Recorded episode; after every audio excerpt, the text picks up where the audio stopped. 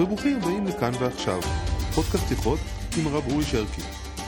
אני תומר אלחנן מרשל, מזמין אתכם להצטרף אליי לשיחה עם הרב על נושאים שברומו של עולם כאן ועכשיו.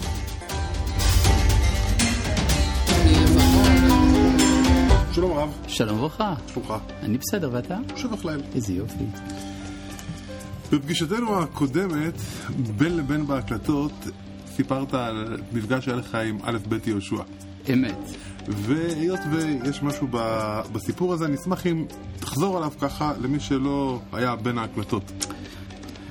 זה היה כנס על זהות ישראלית, והיו שם ארבעה דוברים, פרופסור ידידיה שטרן, ורות גביזון, וא' ב' יהושע, ואנוכי. אה, באיזשהו שלב התפתח אה, דיון לגבי מושג הנורמליות, שהוא היסוד של ספרו של א' ב' יהושע, בזכות הנורמליות. שהתזה שלו היא שהעם היהודי הוא עם לא נורמלי כיוון שהוא חי בגלות, ועכשיו שהוא יצא מן הגלות, הגיע הזמן שהוא יהיה נורמלי, כלומר חילוני. על זה פרופסור ידידיה שטרן, שהוא סגן אה, הנשיא של המכון הישראלי לדמוקרטיה, אדם דתי, אה, אמר שצריך לדבר גם בגנות הנורמליות, שאולי בנורמליות יש משהו לא בסדר. ואז אה, א' ב' יהושע הצביע עליי ואמר, הוא לא נורמלי, הוא רוצה לתקן את העולם, בגלל שיש לו כמה גויים ששומעים אותו. כן, כלומר הבנתי שלהיות נורמלי מבחינתו של א' ב' יהושע זה להיות אגואיסט, סוג של אה, התכנסות לתוך עצמך, להנאות החיים והשקט. שלנו ברור לגמרי שנורמלי זה מי שרוצה לתקן את העולם. אה, אני אינני יודע אם זה נורמלי, אבל... זה יהודי. זה מאוד יהודי. זאת אומרת, אה, הזהות היהודית היא זהות לא יציבה ביסודה. בין היתר בגלל שהיא חפצה לתקן את העולם, ואת זה היא חפצה כבר מראשית היווסדה, ונברכו בך כל משפחות האדמה.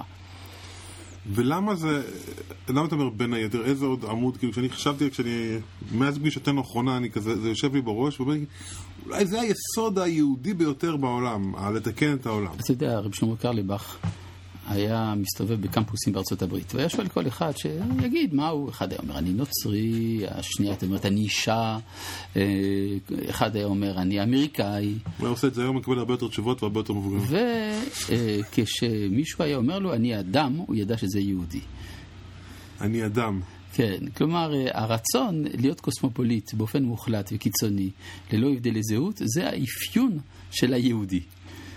ובמובן הזה אנחנו מאופיינים במיוחד. אתה יודע, כתוב בגמרא, אתם קרויים אדם, ואין אומות העולם קרויים אדם. נכון? יש ביטוי כזה. יש ביטוי נכון. כזה, כן. הסביר לי אברהם לבני, זיכרונו לברכה, שהכל היה גר צדק, ודיבר הרבה על אוניברסליות. שאלתי אותו, איך אתה מתמודד עם המשפט הזה? הוא אמר, המשפט הזה הוא המשפט האוניברסלי ביותר שאי פעם פגשתי.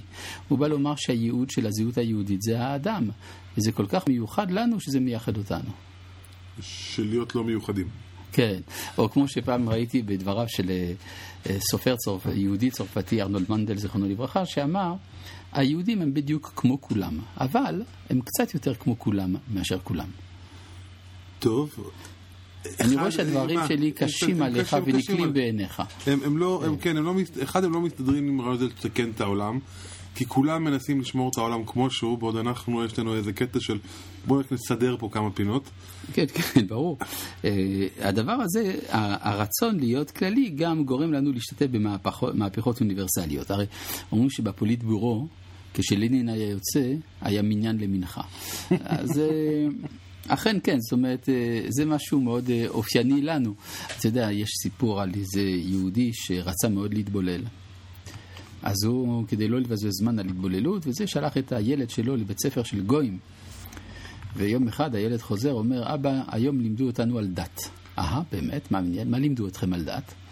"אה, לימדו אותנו שיש אב ובן ורוח הקודש וזה הכל אחד. אז האבא אומר, מה פתאום? יש רק אל אחד ואין לו דמות הגוף, ובו אנחנו לא מאמינים. אז, אז, אז זה הרצון של להיות, כלומר, באיזשהו מקום, הבריחה מן הייחודיות היא ייחודית ליהודי. אבל למה זה, איך, איך זה מסתדר לך דווקא הסיפור של תיקון עולם? למה, איפה אתה עושה את הקשר? כי? התיקון עולם זה הרצון לתקן את העולם ולא רק את עצמנו. הוא אפילו לא את עצמנו, אלא רק את העולם. מובן. אני אספר לך סיפור בהקשר הזה, ועוד תגיד לי שאתה לא מבין למה זה קשור, אבל בכל זאת. היה יהודי אחד בשם אלברט ליאון. היה פעיל טרוצקיסטי בבלגיה. וקצת לפני השואה הוא כתב ספר בשם אה, ניסיון להסברה אה, מטריאליסטית של השאלה היהודית. אוקיי. ושם הוא כותב, אנחנו המרקסיסטים, כל פעם שאנחנו מדברים על כל דבר, אנחנו מסבירים אותו במסגרת מלחמת המעמדות, הסברה חומרנית והכל. אבל כשאנחנו מדברים על השאלה היהודית, אנחנו נרתעים. אז אני לא נרתע, ואני אתן הסבר אה, חומרני, מטריאליסטי, של הזהות היהודית לדורותיה. והוא אומר. והוא, כן, הוא עובר אה, דור אחרי דור על, ה, על uh, היהדות בתור סוג של קפיטל, uh, כלומר שותף של הקפיטל וכו'. אבל כשהוא, לקראת סוף הספר, השואה כבר התחילה. ואז הוא כותב, קרה פה משהו מיוחד, והוא שדווקא היהודים נרדפים על ידי הנאצים, הנאצים הם הקפיטליסטים היותר קיצוניים, היהודים הם הפכו להיות הפרולטריון היותר קיצוני. ולכן הנאצים נלחמים ביהודים כי זה הקפיטל נגד הפרולטריון. אבל בצורה קיצונית יותר, והוא אומר, הכל מתרחש כאילו כל השאלות הגדולות שקורות בעולם מתקיימות בעם היהודי בצורה קיצונית במיוחד. זה מעניין. זה הדרך, בסופו של דבר אפילו מלאך רע עונה אמן. יצוין אגב שאותו אלברט ליאון נהרג בסוף באושוויץ. טוב. אמ, עכשיו אתה תגיד לי שאתה לא מבין מה הקשר. אני מנסה להבין מה הקשר. מה, מה לא ברור לך? בוא תנסה להסביר לי. מה לא ברור לך? את, ש... את, את הקשר.